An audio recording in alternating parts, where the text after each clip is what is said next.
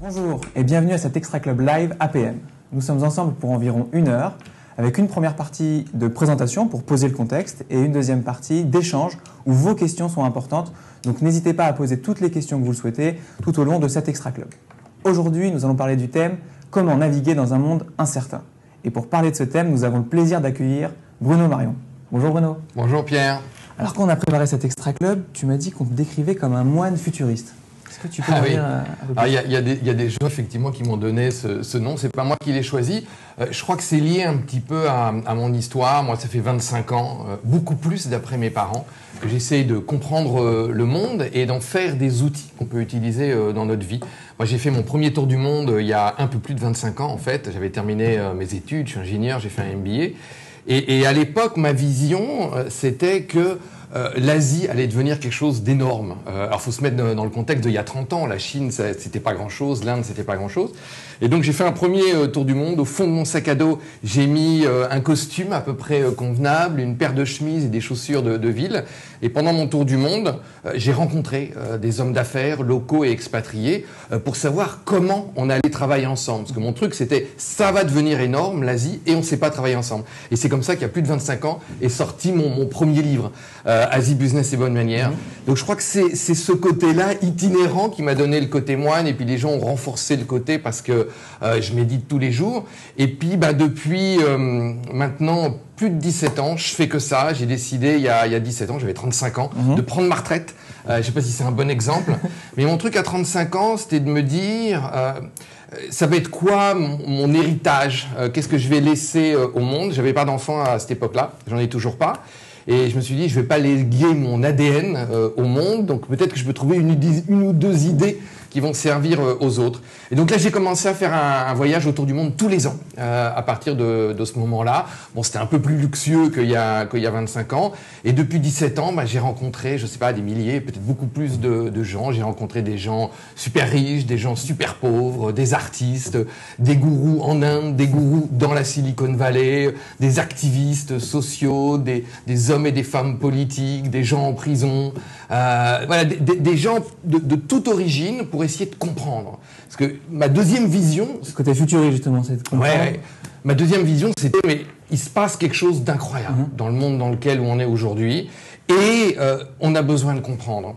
Et en fait, euh, plus je voyageais, moins je comprenais finalement. Je, me sentais même, euh, c'était difficile. Je me souviens d'une fois où euh, je partais de ma maison en Ardèche, qui est au milieu de nulle part, et, et tous les mois d'août, euh, je m'occupe de mon jardin potager pour préparer les ratatouilles euh, pour l'hiver. Donc je bouge pas, je voyage pas pendant, pendant un mois. Et mon premier rendez-vous, c'était à Hong Kong. C'était pas la première fois que j'allais à Hong Kong, mais j'atterris à Hong Kong et je me dis, le, monde est fou. C'était même violent. Et quand on voyage, quand on rencontre tous ces gens, on voit beaucoup de misère, y compris chez les gens euh, très très riches.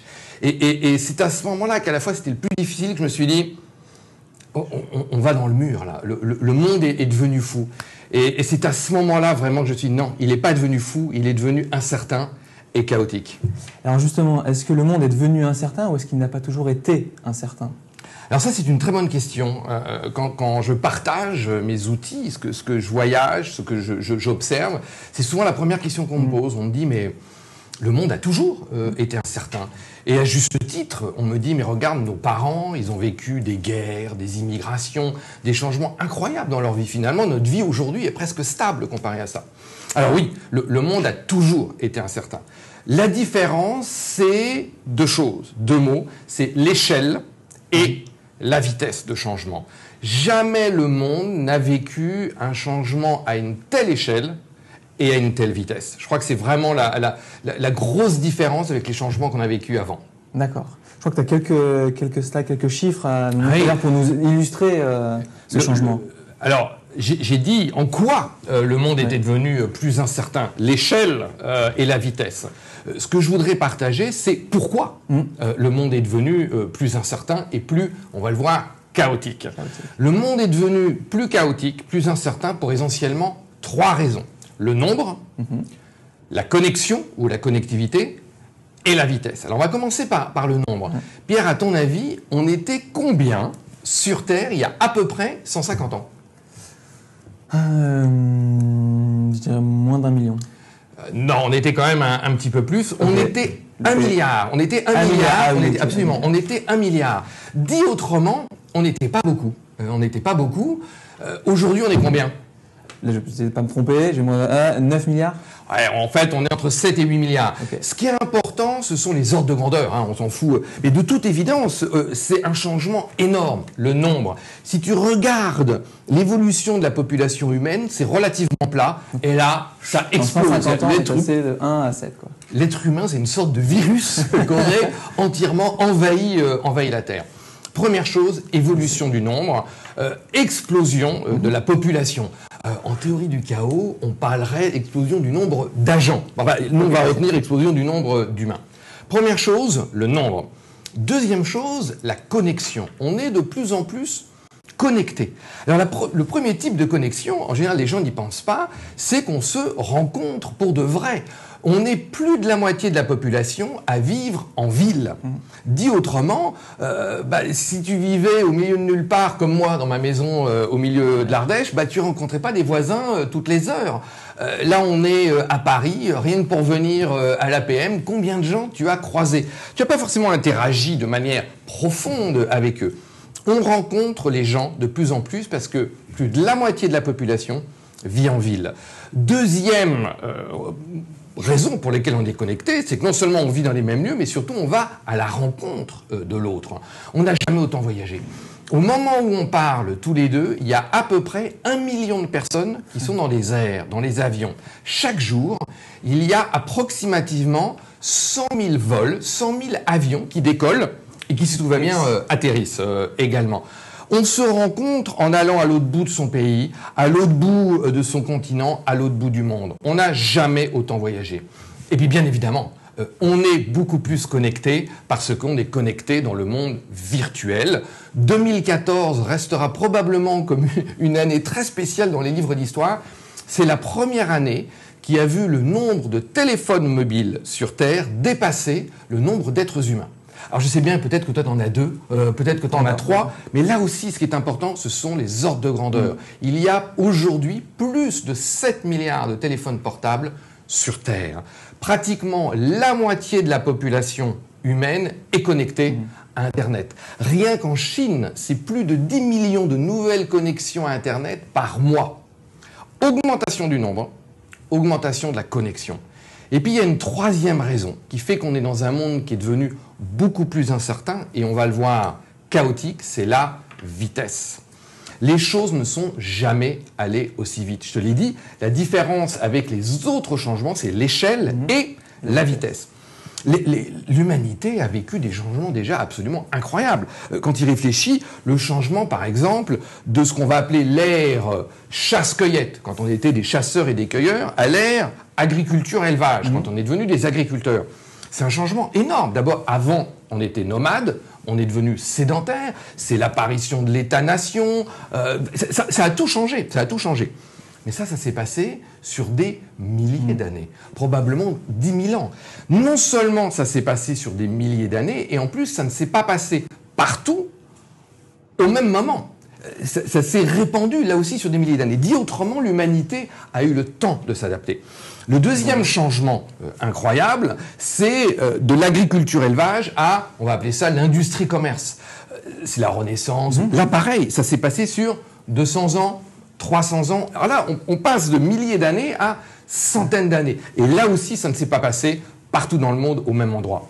La révolution qu'on est en train de connaître, c'est quoi? 20 ans 30 euh, ans, euh, que tu appelles ça la société de l'information, communication, euh, du savoir, ça se passe en moins d'une génération humaine. Dit autrement, on n'a plus le temps de s'adapter.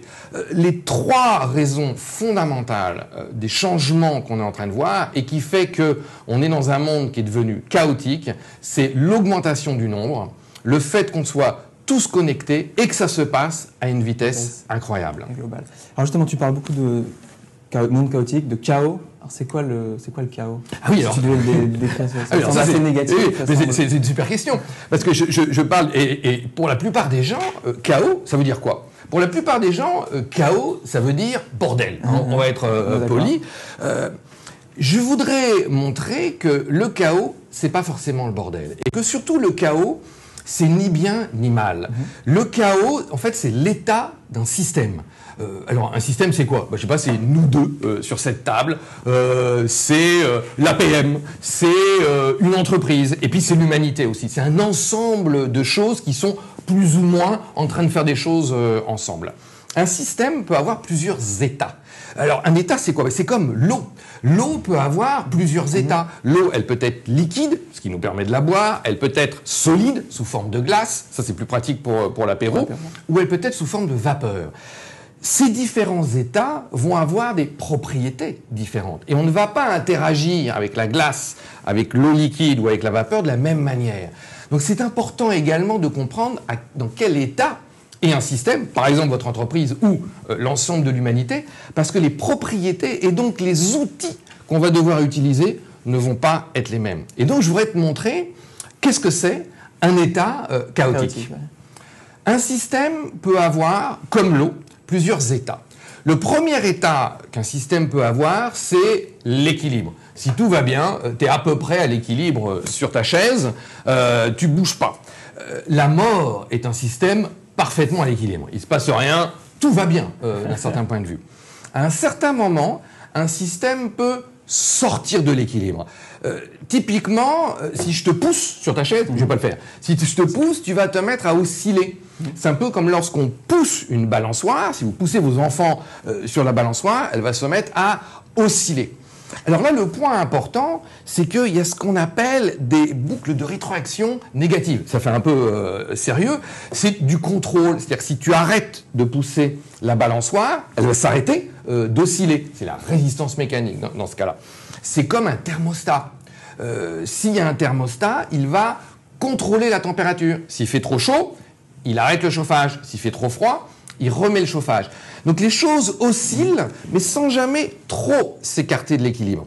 Notre cerveau est parfaitement adapté à comprendre et à interagir avec des systèmes à l'équilibre ou proches de l'équilibre parce que c'est ce qu'on a appris à l'école et c'est ce qu'on a pour l'essentiel vécu dans notre vie quotidienne. Encore une fois, tu es à peu près à l'équilibre sur ta chaise. Alors le point important, c'est qu'à un certain moment, le système peut sortir de l'équilibre. Et là, les choses, au lieu de se revenir naturellement à l'équilibre, ça va être l'inverse. On n'a plus de boucles, des boucles de rétroaction négatives, elles deviennent positives. C'est-à-dire qu'on va avoir des phénomènes d'auto-amplification. C'est une sorte de thermostat fou euh, qui fait que s'il fait trop chaud, il remet le chauffage. Il fait encore plus chaud, il remet encore le chauffage. Le truc est devenu fou, on est sorti du contrôle. Ça, ça se passe après ce qu'on appelle le point de déclenchement ou le point de bascule, ou encore, c'est connu aussi en anglais, sous le nom de tipping point. Je pense que parce que nous sommes de plus en plus nombreux, de plus en plus connectés, et que tout se passe de plus en plus vite, nous avons dépassé ce point-là dans des tas de domaines. Et je voudrais te donner mmh. deux exemples je peux dire, plus on est sur Facebook, plus on est sur Facebook. Ben oui, si on est que tous les deux, ou une dizaine sur Facebook, tout le monde s'en fout. Si on est un milliard, ou comme aujourd'hui, probablement 1,8 milliard, là, tout le monde veut venir sur Facebook. Plus on est sur Facebook, plus on est sur Facebook. Euh, on voit également des phénomènes d'auto-amplification avec les crises. Avant, on parlait de crise cyclique. Et encore une fois, notre, cerveau, c'est la gauche, ça va être la droite, euh, euh, on est riche, on va être pauvre, tout ça, ça c'est la balançoire. Aujourd'hui, je crois qu'on est sorti de la balançoire, où la balançoire est devenue folle. Une crise financière entraîne une crise économique, qui entraîne une crise politique, qui elle-même va entraîner une crise sociale, qui entraîne une autre crise économique, les choses s'auto-amplifient. Et là, on voit les choses devenir de plus en plus extrêmes. Euh, par exemple, aujourd'hui, on estime qu'il y a à peu près, c'est les ordres de grandeur qui comptent, 67 personnes dans le monde, j'ai lu il y a deux jours 64, 67 personnes dans le monde ont les mêmes revenus que la moitié de la population humaine. Alors je ne sais pas de quel côté euh, tu es, euh, mais on voit les choses comme ça devenir de plus en plus extrêmes, quasiment même hystériques. Un, dernier exemple. On est en train de parler, par exemple, sur les marchés financiers boursiers, de high frequency trading. Mhm. C'est-à-dire que les, transactions financières se font, c'est moins d'une seconde. C'est beaucoup moins. Hein. C'est des micros, des nanos, des picots euh, secondes. Le cerveau humain Et, donc tu vas avoir en même temps des traders qui sont en train de parler de fractions toutes petites secondes et qui rêvent le soir d'aller manger dans un restaurant de slow food, de prendre le temps. On voit les choses devenir de plus en plus extrêmes des deux côtés. Le monde est sorti du contrôle. Et alors, comment on fait dans un monde qui sort du contrôle Comment on fait? Est-ce qu'il y a des outils qui permettent justement de naviguer Alors oui, il y a des outils. Avant qu'on voit ces outils, la première chose euh, qu'on pourrait se poser comme question, c'est qu'est-ce qui se passe après mhm. Qu'est-ce qui se passe après Une fois que le système est rentré euh, dans cette phase qui s'appelle chaotique ou turbulente, c'est la même chose du point de vue euh, scientifique, il peut se passer deux choses. Et après, je te donnerai les outils. La première chose, alors il y a une mauvaise nouvelle et il y a une bonne nouvelle. On va commencer par la mauvaise, comme ça on pourra terminer sur la bonne et surtout, on pourra répondre à ta question pour travailler sur la bonne nouvelle. Première chose qui peut se passer, le monde, le système, votre entreprise, quand elle est rentrée dans le système, dans, la phase chaotique, peut s'effondrer. On peut voir un effondrement des choses. C'est le, pour les scientifiques, le deuxième principe de thermodynamique. Pour les autres, tout redeviendra poussière. Et on a vu des tas d'effondrements, y compris au niveau de, l'humanité. Par exemple, euh, est-ce que tu sais quelle est la première ville dans l'histoire du monde, autant qu'on sache hein? Il y a peut-être mhm. des civilisations qu'on ne connaît pas. Euh, la, première ville qui a, la première ville qui a atteint une civilisation, une population de 1 million d'habitants. Je dirais Rome. C'est Rome. La première ville, autant qu'on sache, qui a atteint une population d'un million d'habitants, ce qui donne une sacrée idée euh, du niveau de complexité qu'ils avaient atteint. Hein. Vous être capable de nourrir euh, un million d'habitants, éliminer ah les détritus, de se déplacer. Quand Rome s'est effondrée, et là aussi ce sont les ordres de grandeur, à peu près en 450 après Jésus-Christ, Rome est passée, la population de 1 million d'habitants à 50 000. Quand ça s'effondre, ça s'effondre. Alors le truc, c'est qu'à l'époque, c'était relativement local. Hein? On peut penser que l'effondrement de Rome n'a pas beaucoup affecté les Chinois. Enfin, j'en sais rien, mais on peut l'imaginer. Et ça a quand même pris 50 ans, ou 70 ans. Mon point aujourd'hui, c'est que si ça s'effondre, ça va pas prendre 50 ans et ça va pas être localisé. Et on voit aujourd'hui euh, des entreprises s'effondrer, euh, pas du jour au lendemain, mais quasiment. Ça, c'était la mauvaise nouvelle. la mauvaise nouvelle, on la met de, côté. Alors la bonne nouvelle, c'est qu'on voit aussi des entreprises et des tas de choses émerger. Et ça, c'est la deuxième chose qui peut se passer. On parle d'émergence, de breakthrough euh, en anglais, émergence en français. Un nouveau système, un nouvel équilibre, toujours plus complexe arrive que le précédent. Alors nous, on a tendance à voir que, que les choses qui, s'écroulent, parce que d'abord, nous, on va disparaître à un moment. Mais non, mais il y a des tas de choses. La vie euh, euh, est une émergence. Le cosmos, probablement qu'après le Big Bang, c'est une des choses qui nous entourent euh, qui, a, qui ont émergé. La vie est une émergence permanente, de l'atome à, la molécule, à, la cellule unicellulaire, à l'organisme multicellulaire, jusqu'à toi ou, moi, et peut-être quelque chose après, parce qu'on est peut-être euh, très prétentieux de croire que, c'est fini. La vie, est une, le vivant, est une succession d'émergences. Alors, la question que tu m'as posée, c'est qu'est-ce qu'on fait? Qu'est-ce qu'on fait?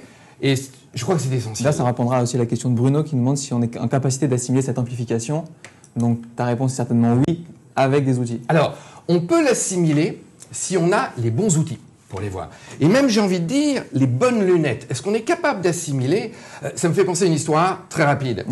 Euh, dans les années 80, quand euh, les, voitures japonaises ont commencé à envahir le marché américain, les, constructeurs américains, General Motors, Ford, Chrysler, ils se sont dit mais, qu'est-ce qu'on fait?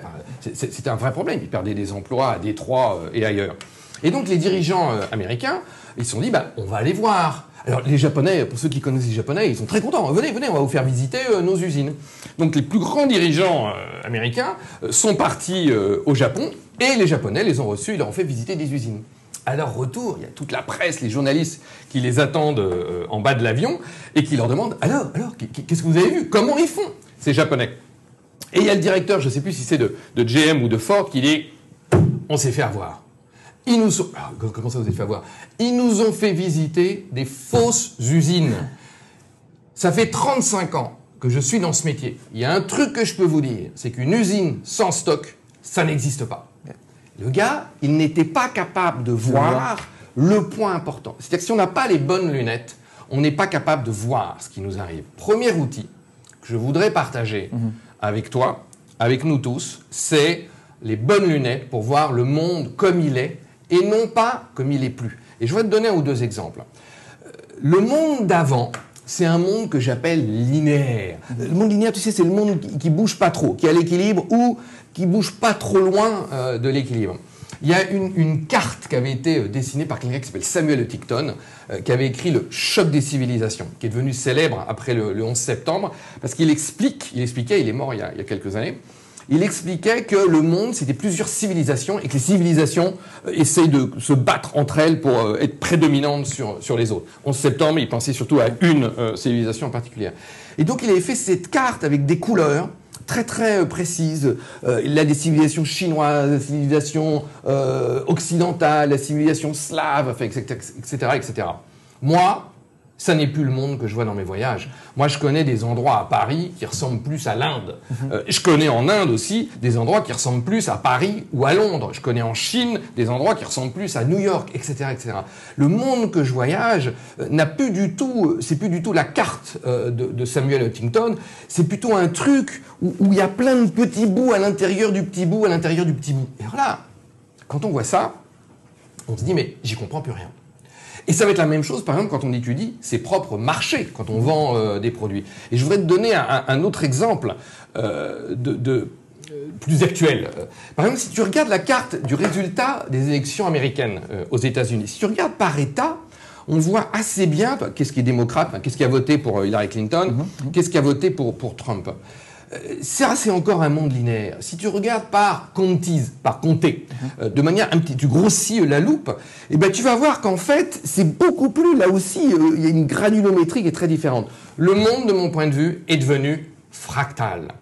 On a une vision du monde qui était linéaire. Il faut, si vous voulez ne pas être comme les constructeurs américains qui ne voient pas la nouvelle réalité, qui ne voient pas que c'est le point important, qu'il n'y ait pas de stock dans les usines, il va falloir un nouvel outil. Et j'aurais partagé avec vous l'image fractale. L'image fractale, mais juste peut-être, parce que fractal c'est un mot qui peut faire un peu peur, j'aimerais juste poser une question, si on pouvait lancer un, un sondage, pour ceux qui, qui nous écoutent, de est-ce que vous savez ce qu'est une image fractale? Comme ça on va voir un petit peu si, parce que moi avant d'en parler avec toi, je, ça ne me parlait pas. Alors génial, oui, ça serait vraiment super. c'est intéressant de qu'on voir, sache, voilà, qu'on ait une petite idée de combien de pourcents de notre auditoire euh, et des, des membres savent qu'est-ce que c'est qu'une image fractale et qu'est-ce qu'il n'est pas. Il y en a, il y en a qui connaissent image fractale, on est à 67-33, Waouh. 70% ne connaissent pas, ou en tout cas pas... Ok, donc c'est à peu près... On est autour de 60-40. 60 Génial, qui connaissent génial. pas et 40 qui, C'est beaucoup, qui connaissent. c'est Ça- beaucoup, c'est beaucoup. Ça bouge, mais c'est beaucoup. Parce que Ouais, tout à l'heure, on a c'est fait un beaucoup. petit, un petit sondage ici. euh, Alors moi j'ai cherché pendant des années comment définir ce que c'est qu'une image fractale et que tout le monde comprenne. Et alors l'histoire, c'est qu'un jour je faisais une conférence en Inde. Alors je la faisais en anglais, mais c'était traduit en plusieurs langues, dont euh, le français. Et là il y avait une sorte de répétition quelques heures euh, avant. Donc je montre mes supports visuels, enfin je vérifie que tout marche bien. Puis il y avait tous les, tous les traducteurs qui étaient là en train de se, de se préparer. Et j'entends la, la traductrice française qui était là avec sa, avec sa petite fille et, et qui dit Oh là là, mais moi j'y comprends rien, c'est scientifique, je sais pas comment je vais traduire ça. Et il y a sa petite fille, euh, Clara, je me souviens, elle s'appelle, qui dit Euh, Mais maman, c'est pas compliqué. Tu fais des gros cercles, à côté des gros cercles, tu fais des plus petits cercles, et puis encore des plus petits, puis quand c'est trop petit, tu fais des points. Et l'image que je montrais à ce moment-là, c'était ce qu'on appelle un ensemble de Mandelbrot. Et, et- et ça, c'est une image fractale. De euh, ensemble de Mandelbrot, du nom de Benoît Mandelbrot, qui est un mathématicien qui a disparu il y a quelques années et qui a créé le mot fractal. Alors je me suis dit, mais si des enfants comprennent, ou plus exactement, on n'a pas besoin de comprendre. Tu sais, c'est comme une fois que tu as vu les stocks, euh, enfin des usines sans stock, c'est bon, tu n'as pas besoin de comprendre, tu, tu l'as vu. Alors je me suis dit, mais si les enfants comprennent, peut-être que nous les adultes, on, va y arriver. Alors j'ai demandé à une amie, qui est institutrice, professeure des écoles, je crois qu'il faut dire maintenant, d'a- d'aller faire pareil avec des enfants. Alors en fait j'ai découvert que c'est super compliqué euh, d'a- d'avoir le droit d'entrer dans une école. Enfin on a réussi à s'arranger. Et, donc j'ai montré des images euh, fractales à des, euh, à des enfants. Je leur ai dit, qu'est-ce que vous voyez? Alors par exemple celle-là, la, définition qu'il m'avait donnée, ah bah si tu veux la mesurer avec une règle, bah tu peux pas parce que ça s'arrête jamais. Tu vois, c'est, on met un triangle dans le triangle, on met un triangle dans le triangle, et là on commence à voir le début de ce qu'on pourrait appeler la définition d'une image fractale, c'est une image, un schéma, un pattern qui se reproduit à peu près à l'identique, quel que soit le niveau d'observation. Ça, par exemple, c'en est une autre. Puis je vais vous en montrer une. C'est de nouveau un, ensemble de, euh, de Mandelbrot. Et tu vois, on peut rentrer dedans. On peut rentrer euh, petit à petit. Ça s'arrête jamais. Ce que je voudrais, c'est pas que tu comprennes, c'est pas que vous compreniez ce que c'est qu'une image fractale, c'est que vous soyez capable de la reconnaître.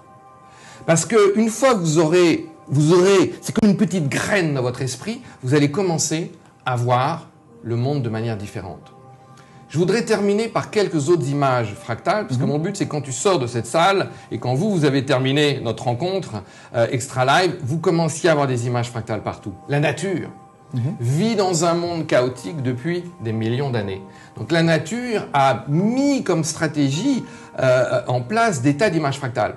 Une des plus connues, le chou euh, romanesco, une feuille, un arbre, la Terre, quand elle sache, naturellement va prendre euh, un schéma fractal. La foudre, un arbre. Ça, c'est le désert d'Atacama, c'est euh, au Chili. C'est moi qui ai fait la photo. Donc, on commence à reconnaître, c'est exactement la même image, mais ça se reproduit euh, un petit peu, quelle que soit l'échelle. Ça, c'est quoi, à ton avis? Je vois pas tout. Ça, Alors les gens me disent c'est du corail. Non, non, c'est pas du corail. C'est une cellule euh, dans, dans, la, dans, dans, le cerveau. Ce n'est pas un neurone, mais c'est un, un, peu équivalent. Nous sommes des êtres fractaux ou fractales. Je sais, pas, sais pas comment on dit. Ça, c'est une partie des poumons. Euh, et oui, la nature a choisi cette, cette image-là parce que ça permet de mettre la surface la plus importante dans un volume euh, limité. Ça, par exemple, c'est une vieille image du schéma Internet, de, du réseau Internet. Nous sommes entourés d'images fractales. Et donc une fois qu'on a compris un peu ce qu'était une image fractale, ce qu'était fractal, comment on peut concrètement l'appliquer dans sa vie, dans l'entreprise Ah oui, ça c'est la question importante. Maintenant qu'on sait que les usines sans stock, ça marche, maintenant qu'on sait que le monde est en train de devenir fractal, qu'est-ce qu'on fait? Je voudrais te donner un ou deux exemples. D'abord, je vais commencer par un exemple dans sa vie personnelle. Et puis après, on verra dans son entreprise. Dans sa vie personnelle, on peut voir euh, la, vie de manière extrêmement linéaire. La vie d'avant, c'est il y a trois phases. Quoi. La première phase, c'est on apprend. La deuxième phase, euh, on travaille. Normalement, c'est celle où on est. Et la troisième phase, c'est on se repose. Alors il y en a une quatrième, je ne vais pas en parler parce qu'elle plombe un peu l'ambiance. Moi, je pense que ce monde-là n'existe plus. Euh, je pense qu'aujourd'hui, alors je dis pas qu'il faut mettre euh, mm. les enfants à travailler ou au fond de la mine euh, à pousser les wagonnets, mais je pense que par exemple, tu apprennes très tôt à travailler sous forme de projet, voire même qu'ils aient des courtes expériences sous forme de stage, y compris de plus en plus tôt, ben, je pense que c'est une bonne idée. Et puis surtout, le point important, c'est dans notre phase, dans votre phase, qui est on va dire la phase travail, est-ce que vous continuez à apprendre?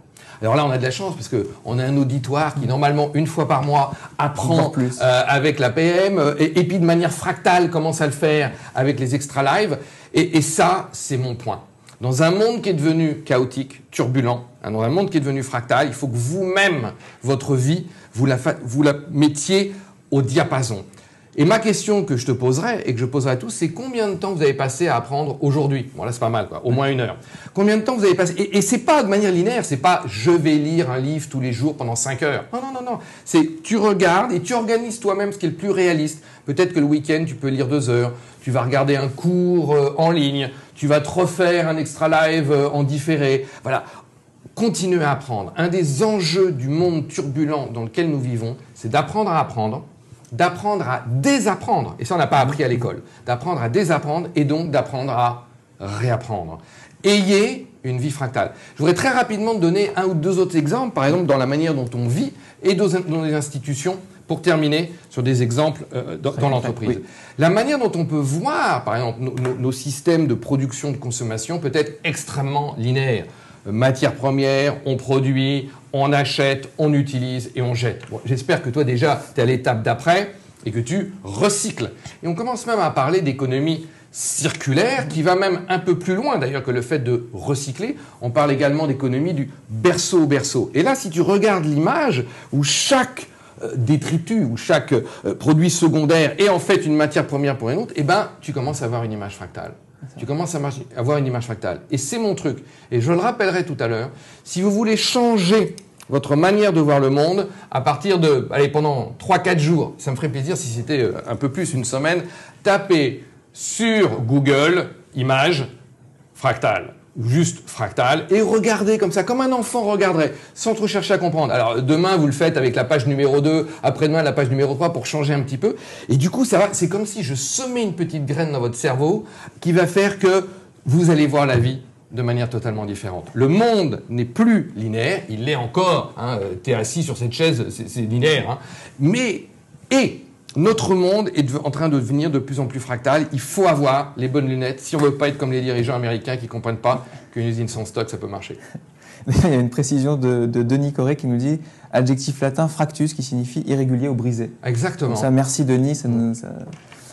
Tu faisais partie des 40% qui savaient exactement ce qu'était fractal. Euh, ça, c'était le premier outil. Le deuxième que tu voulais présenter, c'est l'outil euh, processus de régulation, processus du contrôle et processus de régulation. Ça, c'est un truc super important. Les images fractales, honnêtement, c'est le truc qui peut un peu plus surprendre au départ, on se dit comment je vais hmm. utiliser ça. Mon expérience, c'est que à long terme, c'est ce qui va le plus vous être utile. Euh, c'est le truc qui va avoir le plus d'effet à long terme. C'est que la petite graine hmm. qui germe dans ta tête. Le deuxième outil, c'est ce qui va avoir le plus d'effet tout de suite. Tout de suite, ou dans une heure, ou, ou demain matin. Dans le monde euh, linéaire, on l'a vu, c'est le thermostat, le contrôle marche bien. On peut contrôler les choses, le thermostat euh, contrôle la température. Dans un monde qui est sorti de l'équilibre, tu, tu, te souviens, on a vu les choses s'auto-amplifier, le thermostat est devenu fou, ça marche pas. Moi, euh, quand j'ai pris ma retraite à 35 ans, je suis passionné de musique. J'adore, je sais plus combien. À l'époque, j'avais des, CD, ça n'existe plus. Ça, maintenant, je sais plus combien j'ai de morceaux sur mon ordinateur pour quand je voyage.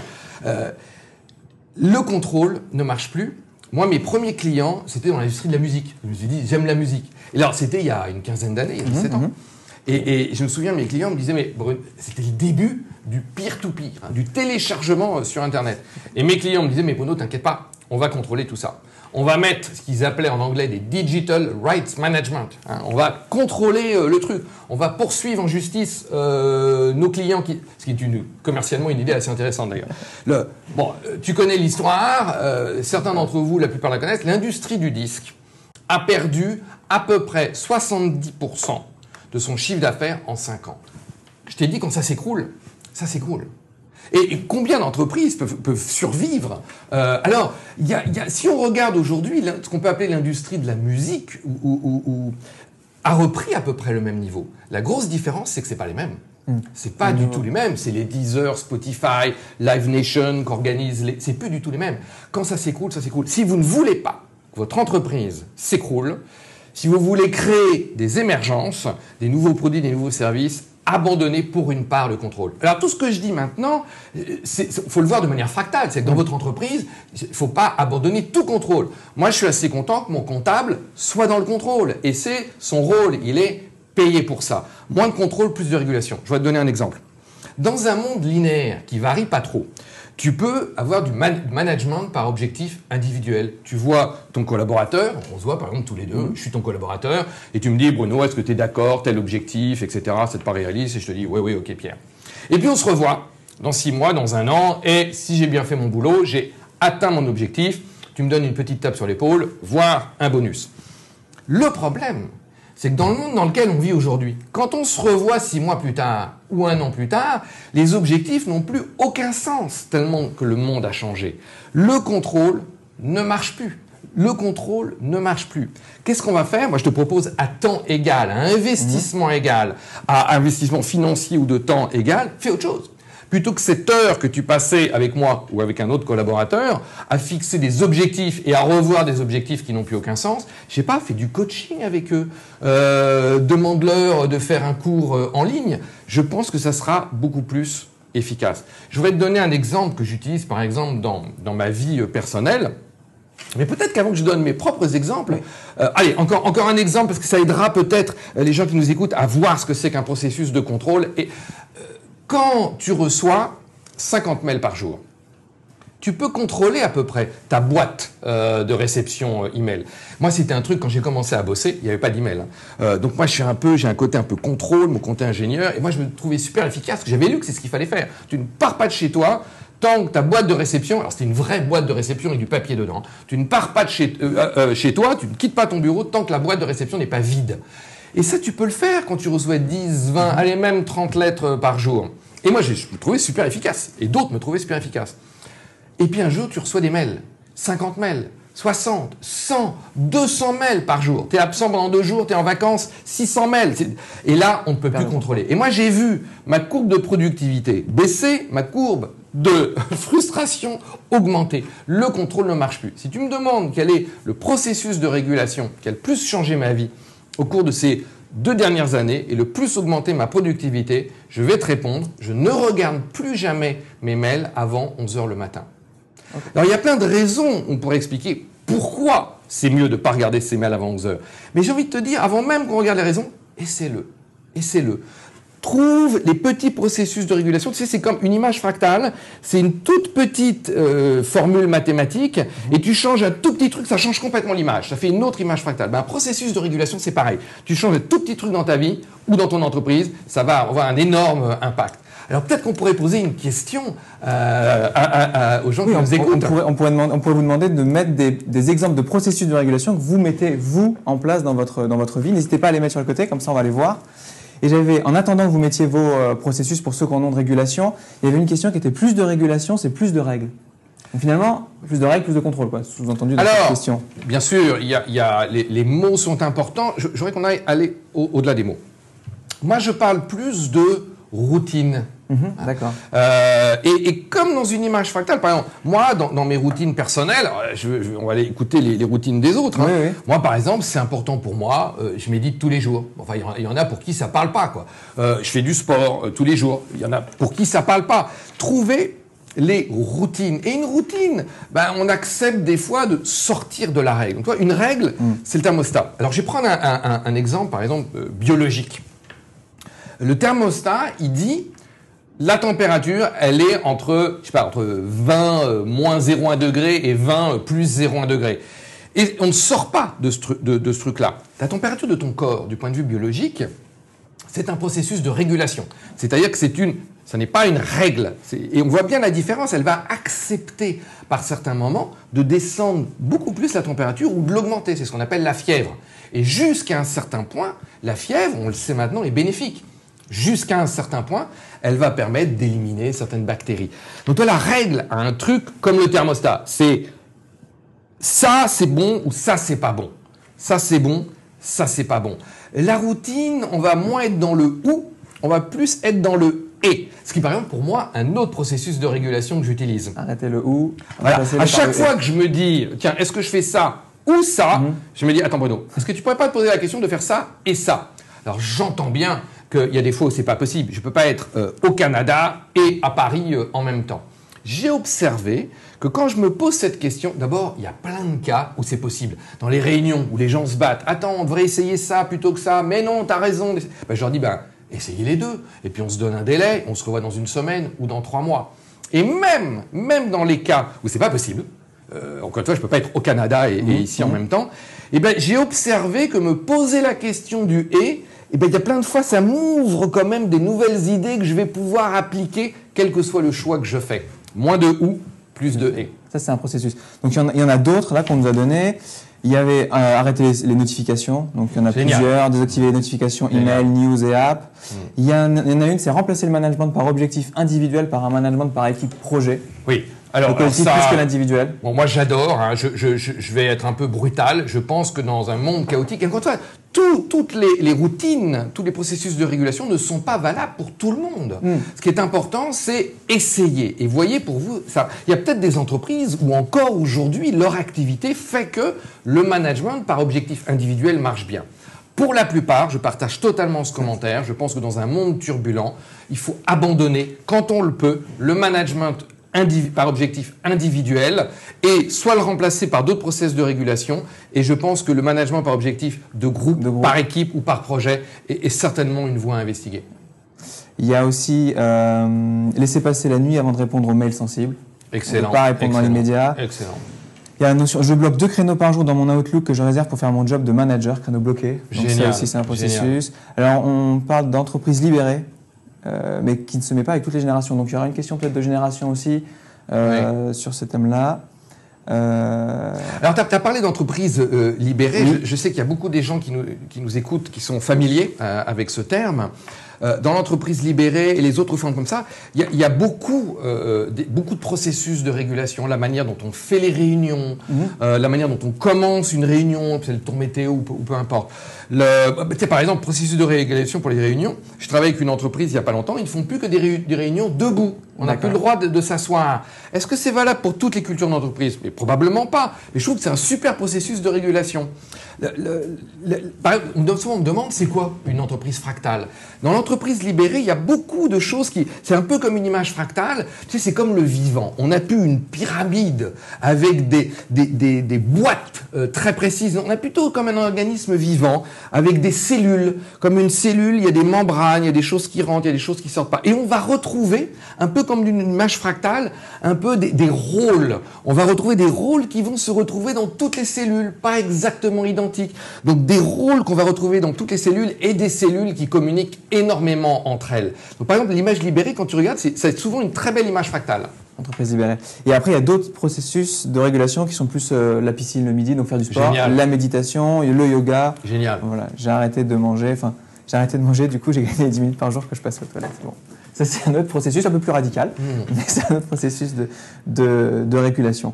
Ce qui est important, c'est de trouver ses propres processus Mm. de régulation.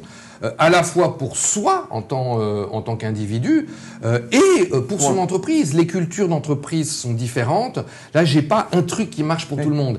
Et mon point essentiel, c'est essaye, essaye et tu verras si ça marche pour toi. Essaye une semaine, essaye 15 jours selon les processus et tu verras. Moi, par exemple, mon histoire de mail. Alors moi, j'avais plein d'excuses. Euh, moi, j'ai une grande partie de mes clients qui sont en Asie. Donc moi, je lui dis, si je vérifie pas mes mails avant 11 heures, euh, je perds une journée avec le décalage horaire. Donc j'avais des tas d'excuses. Un jour, je me suis dit, bon, ça suffit, je vais essayer du jour où j'ai essayé, euh, j'ai pu abandonner. Alors oui, on peut trouver des, ex- des exemples euh, où je suis obligé de regarder. On avait rendez-vous tous les deux, j'ai oublié. voilà. Euh, bah, je, je fais. C'est la différence entre une règle et une routine, entre le contrôle et un processus de régulation. Très bien. Le troisième outil, c'est ce que tu parler de, c'est la résilience. Oui. Euh, on l'a vu, euh, le monde est sorti de l'équilibre. Il est même sorti des crises cycliques. On, on est en train de parler de crises systémiques, de polycrises. Les crises s'auto-amplifient. Je pense que nous allons vivre dans nos vies personnelles et dans nos vies économiques, dans nos vies sociales et dans nos entreprises, de plus en plus de crises.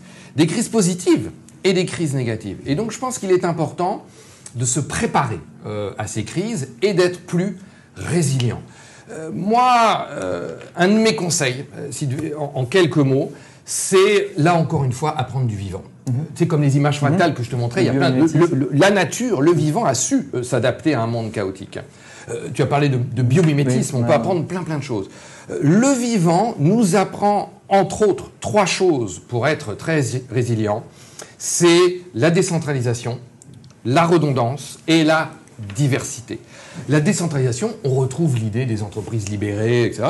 Dans- un monde lent, dans un monde stable ou qui oscille pas trop loin euh, de l'équilibre, eh ben, l'information elle a le temps de remonter à la direction, euh, de passer toutes les étapes, et puis quand la décision est prise, de redescendre. Dans un monde qui est devenu turbulent, où les crises sautent, ça marche plus, ça marche plus.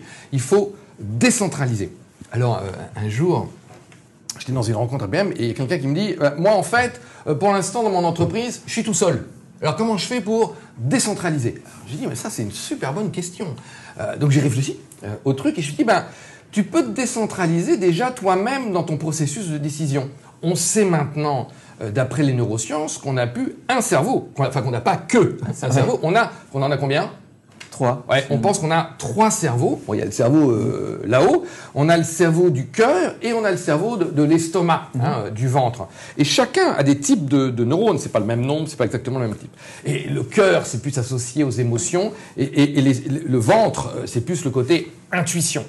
Eh bien moi, moi par exemple, moi, je suis assez mental, je suis assez cérébral. Dans, dans- Eh bien, quand je dois prendre une décision et que je suis tout seul, je m'auto-décentralise et je me dis attends, attends, attends, avant de décider, qu'est-ce que me dit mon cœur? Et, donc pour moi, c'était pas naturel. Et donc j'écoute. finalement, j'aurais plutôt envie, j'aimerais plutôt faire ça, ou plutôt ça. Et mon intuition, là, là, ça, ça me fait mal au ventre.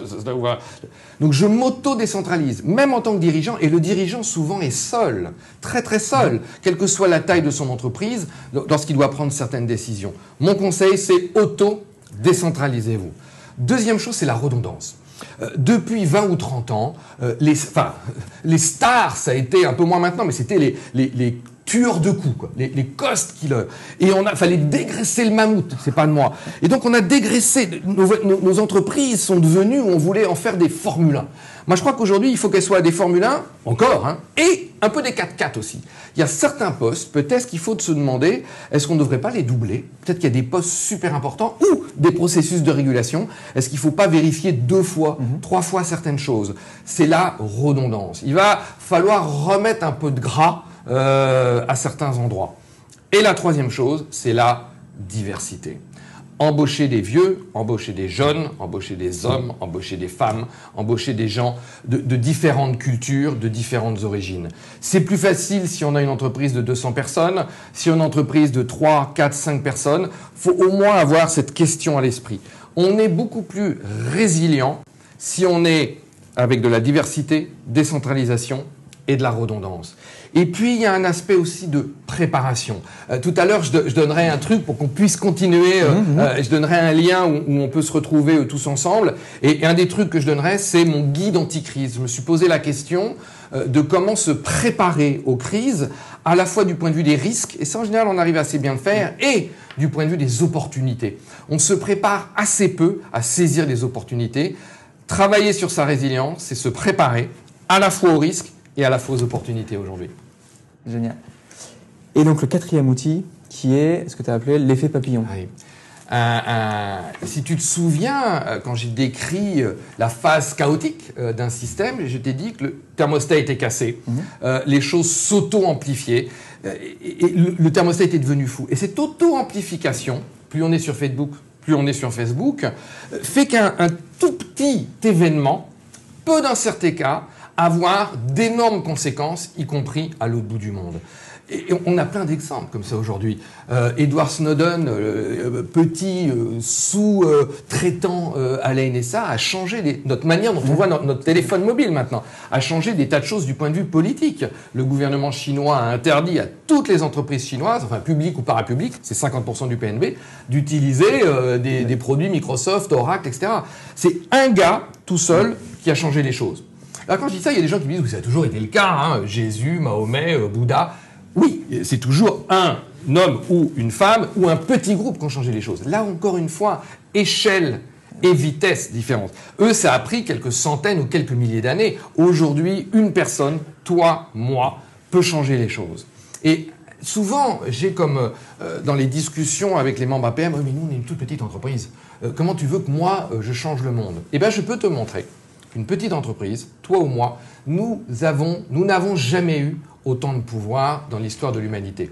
Dans un monde linéaire, à l'équilibre ou proche de l'équilibre, pour changer les choses, il faut être très puissant. C'est-à-dire être très riche, euh, être euh, le président d'une énorme entreprise ou le président du pays, euh, être très nombreux, et là on peut faire une révolution. Dans un monde qui est devenu turbulent, chaotique, à cause de ce qu'on appelle l'effet papillon, ça s'appelle comme ça parce que euh, Lorenz, le météorologue, avait montré que le battement d'aile d'un papillon ici, euh, dans, dans, notre studio, peut déclencher une tempête à l'autre bout du monde. Tous les battements d'ailes ne déclenchent pas des tempêtes. Et un battement d'aile peut déclencher une tempête. Nous n'avons jamais eu autant de pouvoir. Votre petite entreprise, si elle est petite, n'a jamais autant de pouvoir. Toi, moi, tu n'as jamais eu autant de pouvoir pour changer les choses. il faut se rendre compte qu'on a ce pouvoir.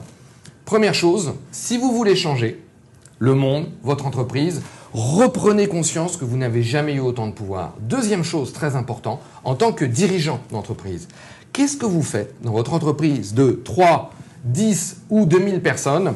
Qu'est-ce que vous faites pour identifier les petits papillons? Dans un monde linéaire, dans le monde d'avant, avec les petites boîtes dans votre organisation, euh, la nouvelle euh, idée qu'allait euh, sauver l'entreprise, votre nouveau produit, votre nouveau service allait venir du service, je sais pas, recherche et développement, marketing. Aujourd'hui, c'est peut-être la personne à la réception, c'est peut-être votre comptable qui va avoir une idée. Comment vous faites pour détecter ces petits papillons? Et je pense qu'aujourd'hui, ça fait partie du dirigeant d'avoir une stratégie pour détecter ces petits papillons, ce que j'appelle les pionniers. On pourrait aussi appeler les signaux faibles? On peut également appeler ça les signaux faibles. Encore une fois, tous les signaux faibles ne vont pas donner des signaux forts. Qu'est-ce que vous faites pour les détecter? Parce que certains d'entre eux vont devenir des signaux forts. Il y a une question qui revient sur euh, la notion, juste sur l'outil d'avant, sur la, redondance. Ah oui. Il dit redondance, oui pour augmenter les options et la, créativité, ah non pour vérifier trois fois la même chose et augmenter encore ainsi le contrôle. Ah oui, absolument. Euh, c'est une très très bonne remarque. Euh, c'est ce que j'ai dit. On est, on est dans le et faut à la fois être capable de dégraisser, simplifier. Je vais prendre un exemple. J'ai vu une entreprise l'autre fois, euh, bon c'est une grosse entreprise, mais le, ils ont un livre, un manuel, un manuel pour le budget. Mhm. Tous les ans, ils font le budget, le manuel. Je suis sûr, je suis sûr que tu vas pas me croire. Le manuel, c'est pas le budget. Le manuel pour faire le budget fait 280 pages. On est dans le contrôle de délire. Là, effectivement, il y a des. Si tu vérifies inutilement trois fois la même chose, là, on est dans le contrôle. Il faut plus penser en termes de routine. C'est une très très bonne remarque. Tout à fait. Il y avait aussi la question, euh, ouverte, alors la lucidité, ouverture de l'esprit, le vrai, ne consiste-t-elle pas à entrevoir la possibilité permanente de la guerre? Donc sur la notion de, de pas forcer de, voir, je pense qu'il y a toujours des possibilités dans, dans, dans ce monde chaotique, quoi, finalement. Oui, alors euh, on, peut être pessimiste, on peut être euh, optimiste. Moi, ce que je pense qui est important, c'est de reprendre conscience du pouvoir qu'on a. Alors, dans, les théories du chaos, en fait, euh, les plus scientifiques de ceux qui nous écoutent pourraient assez facilement me dire, en fait, on ne peut pas prévoir. On ne sait pas ce qui va se passer. Mhm. Alors, je dis oui, c'est vrai. Euh, et en même temps, je dis qui vote pour euh, l'effondrement? Alors, quand, j'ai des grosses audiences, il y a toujours deux, trois personnes qui lèvent la main et qui disent, bah, il n'y a qu'à tout laisser s'effondrer, et puis il y aura quelque chose de nouveau qui mhm. émergera, on ne sait pas quand. Et moi, je dis, OK, scientifiquement, ça se tient. Maintenant, si tu as des enfants ou si tu as des amis qui ont des enfants, je trouve que émotionnellement, là, mon, centre de décision, là, euh, c'est un peu plus difficile. Donc oui, il peut y avoir des événements graves. Qu'est-ce qu'on peut faire pour à la fois traverser ces crises de la manière la plus confortable possible et travailler sur les émergences? Excellent. Et d'ailleurs, un peu dans ce, dans ce sens-là, le monde de globalisation actuelle va-t-il s'effondrer? Peut-il évoluer vers un alter système où les mmh. pauvres seront enfin moins pauvres? Mmh. Alors, euh, c'est souvent une question qu'on me pose. On me dit Bon, alors, Bruno, euh, qu'est-ce que tu prévois alors? Ça va être l'effondrement ou. alors, j'ai des mauvais jours et j'ai des bons jours, hein, comme la plupart des gens. Dans mes mauvais jours, je me dis, c'est foutu. On a un tel niveau de, délire. Mmh. Le climat, pour moi, par exemple, est, vraiment un sujet euh, essentiel. Est-ce qu'on a trop dépassé déjà euh, euh, certains points de bascule. Donc il y a des jours, je me dis, c'est foutu, tout ça, c'est rien. Et puis j'ai des bons jours. Et des bons jours, je me dis, on va tous se réveiller un matin, se donner la main, s'embrasser. et, on va mettre en place des, nouveaux systèmes de, gouvernance qui font que on va pouvoir vivre de manière plus harmonieuse ensemble.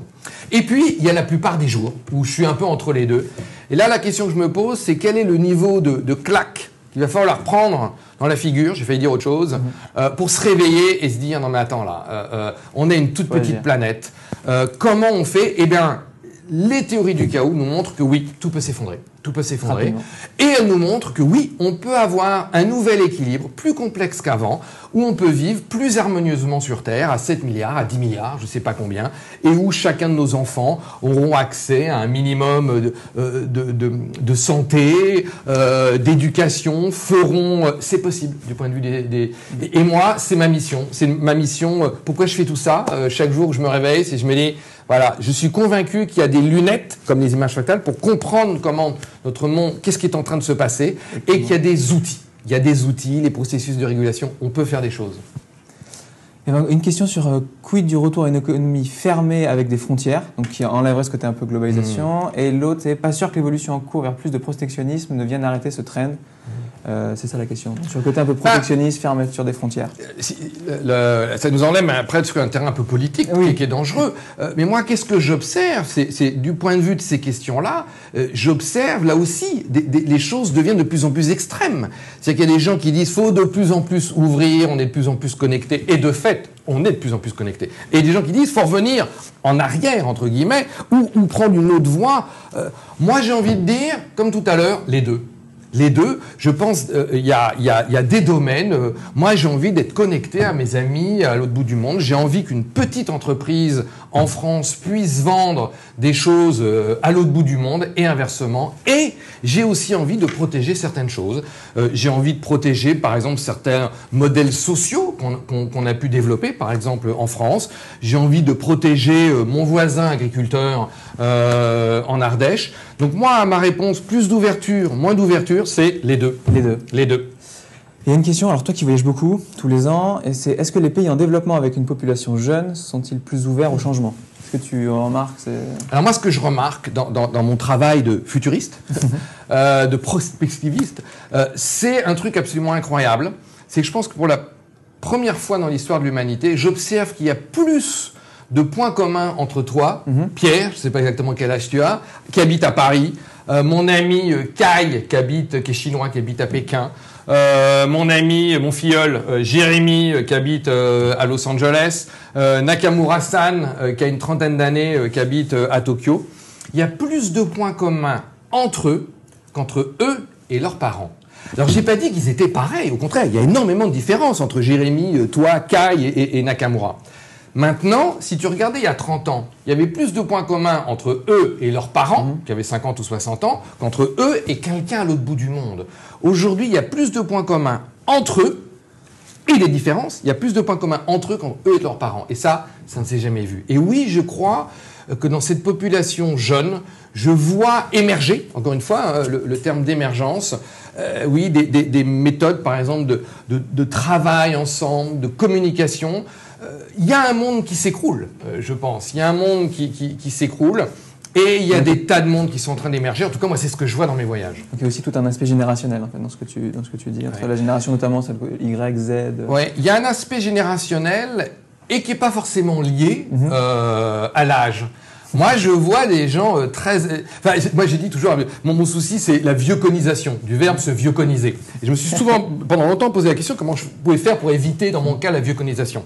Et puis la réponse, je me suis rendu compte, c'est pas possible. Donc on peut essayer de, par des processus de régulation, de la ralentir un petit peu. Moi, je vois des gens très âgés, très ouverts. Et je vois des jeunes euh, devenir euh, vieux cons, si tu m'autorises, mmh. très très jeunes. Je, je, vois les deux. Euh, je vois des deux côtés, tu sais, des trucs extrêmes. Je, vois des jeunes euh, euh, qui sortent pas euh, de regarder des trucs nuls à la télé, et je vois des jeunes fascinants, absolument incroyables, qui créent des trucs, qui sont connectés, qui créent le nouveau monde. Je vois les deux, j'observe les deux. Est-ce que tu aurais finalement trois, quatre conseils à donner à, nos dirigeants, à ceux qui nous écoutent, pour les jours qui suivent? Ouais. Alors, euh, naviguer dans ce monde trois conseils. Trois conseils super simples. Le premier, c'est exposer votre esprit à des nouveaux euh, outils. À partir de demain, va aller aujourd'hui, hein, tu peux. À partir de, de, de, demain, tu tapes tous les matins, juste une minute, tu tapes image fractale sur Google Image. Et comme ça, sans t'en rendre compte, ça va, tu sais, c'est comme si tu entendais une langue étrangère et que inconsciemment, euh, ça entraîne ton... Un peu comme dans Matrix, tu sais, où, on upload, où on télécharge un, nouveau savoir-faire. À partir de demain, tous les jours, pendant une minute, vous regardez plusieurs images fractales. Ne cherchez pas à les comprendre, vous les regardez comme les enfants qu'on a vus tout à l'heure. Deuxième euh, conseil, deuxième outil, choisissez un processus de régulation que vous n'utilisez pas aujourd'hui. Regardez votre mail que trois fois par jour. Ne le mhm. regardez pas avant 11 euh, heures. Faites du sport. Choisissez un truc qui est réaliste, un seul, hein, pas trois. Choisissez-en un et essayez-le pendant une semaine. Et faire super simple. Mhm. Un pendant une semaine. Et la troisième chose, c'est ben, je voudrais qu'on continue euh, à, à, échanger euh, ensemble. Et, et, moi, je me suis beaucoup posé la question, quand on, a des, quand on a des échanges comme ça, c'est que ça s'arrête pas. Comment on peut continuer? Et les neurosciences ont montré que notre mémoire fonctionne de manière très fractale. Tu vas beaucoup plus retenir quelque chose si tu le vois aujourd'hui, demain, dans une semaine, dans un mois, dans trois mois et dans un an. Donc moi, ce que j'ai préparé, c'est une page sur mon mhm. site web où d'abord la première chose que vous allez retrouver, c'est mon cadeau, c'est les notes que moi j'aurais prise de ce qu'on vient de faire euh, ensemble. Donc c'est un, PDF d'une page, une page et demie, euh, je crois, que vous allez avoir accès euh, immédiatement. Et après, Si vous le souhaitez, vous pouvez inscrire votre adresse email. Je ne vais pas vous envoyer des spams pendant, pendant 10 ans. Non, non, non. Vous allez recevoir, je ne sais plus, 5, 6 peut-être, euh, emails. Euh, donc c'est mon adresse email. Hein, vous pouvez m'écrire, me poser des questions. Et l'idée, voilà, c'est votre mémoire. Donc, vous allez recevoir un, euh, les, notes que moi j'aurais prises. Après, vous allez recevoir mon guide anti-crise. Vous allez recevoir quelques conseils de lecture. Euh, vous allez recevoir euh, ma maison, une vidéo avec, vous verrez, ma maison résiliente, je crois. Parce que moi, j'essaie d'expérimenter ce que je raconte. J'ai fait ma maison résiliente. Donc, vous verrez une petite vidéo. C'est trois minutes. L'idée, c'est que, voilà, vous fassiez un exercice de mémoire fractale pour que tout ça, ça vous accompagne. Qui est une suite, en fait, Tapez sur Google image fractale pendant trois jours ou mieux une semaine. Deux, choisissez un processus de régulation, pas 36, testez-le pendant une semaine. Et trois, eh ben, continuons euh, le, chemin ensemble. j'ai encore quelques questions euh, si tu si autorises. J'ai une question, c'est euh, sur les qui vient de sauter de l'écran, mais sur les zones géographiques. Quelles sont les zones Selon toi, est-ce que tu vois des zones géographiques qui bougent plus, qui se développent plus que d'autres? Par exemple, est-ce que l'Asie se développe plus que l'Europe Est-ce que, que, est que ça, tu as pu voir quelque chose? Alors, c'est une super question et qui est un petit peu linéaire dans la manière où tu me l'as dit. C'est est-ce qu'il y a une. On retrouve la carte euh, tout à l'heure. Non, non, non, non. Moi, je vois une image fractale. Je vois des zones en France, à Paris, en Ardèche, euh, chez moi, qui sont incroyablement avancées. Je vois des modèles sociaux, des modèles de gouvernance des entreprises incroyables avancés, incroyablement avancés, à côté de chez moi et à l'autre bout du monde. On On peut plus regarder les choses de manière moyenne. Je suis revenu dans le monde un peu linéaire. Mm. Je m'en excuse, Bruno. Et il y avait encore une question. Comment vois-tu l'organisation dans une entreprise génération Z? La hiérarchie survivra-t-elle mm. Donc en fait, là, on revient un peu sur la question de génération. Euh, mais finalement. Est-ce que l'hierarchie euh, survivra? Ma réponse est oui et non. Je pense qu'il y a certaines entreprises, certaines cultures où ça va euh, survivre, l'armée peut-être. Mais je pense que dans la plupart des entreprises, avec les générations X, Y, Z qui, qui arrivent, euh, non, moi je pense qu'on va avoir de plus en plus des espèces de tribus fractales euh, où il y aura des, espèces de sous-cultures et avec voilà vraiment comme le vivant quoi, où il y aura des cellules, c'est-à-dire que la cellule de mon doigt et la cellule de mon oreille, de toute évidence, n'ont pas exactement les mêmes fonctions, j'espère, n'ont pas exactement les, mêmes visions de l'avenir et en même temps elles ont un objectif commun. Et je crois que c'est ce que j'espère voir émerger, c'est une vision commune, peut-être plus d'objectif. La différence, c'est quoi? Un objectif, c'est euh, prendre le train. Quoi c'est aller, euh, je sais que je suis à Paris, euh, je vais aller à Lyon. Je sais d'où je pars, où je vais et comment je vais y aller. Hein, c'est sur des rails. Je crois qu'il faut avoir une vision plus de, capitaine, uh-huh. de vaisseau. Euh, je sais que je veux aller à New York. je peux éventuellement changer d'avis en, cours de route, mais même si je change pas d'avis, je vais m'adapter en permanence, toi, au vent, au courant. Et eh ben, je pense que l'entreprise va évoluer de la même manière. C'est-à-dire qu'il y aura une vision commune et puis il y aura des, tribus, des sous-tribus avec ces générations euh, plus jeunes qui auront une vision commune, une envie commune avec plusieurs manières d'y arriver. Super, merci beaucoup Bruno. Merci. Euh, et, ce qui me fait plaisir aussi dans, tout ce que tu as cité, c'est qu'il y a beaucoup de choses qu'on peut retrouver aussi à l'APM et pour poursuivre. Mm. Par exemple, euh, quand tu parlais du berceau au berceau, Cradle to Cradle, il y a un voyage Cradle to Cradle qui est organisé avec une expert. Biomimétisme, on a un expert Idriss Averkan. Super. Euh, sur la résilience, on a une super expert aussi qui fait beaucoup d'extra club, qui fait beaucoup de, rencontres. L'entreprise libérée, on a eu un extra club live qui est sur YouTube aujourd'hui mm. avec Thierry Pic. donc en fait, on peut aussi, donc on peut poursuivre avec sur ton site et puis on peut poursuivre, on peut toujours poursuivre à l'APM. Merci beaucoup. Merci beaucoup d'avoir suivi cet Extra Club live. On se retrouve très prochainement pour un autre Extra Club. Très bonne journée et à bientôt. Au revoir.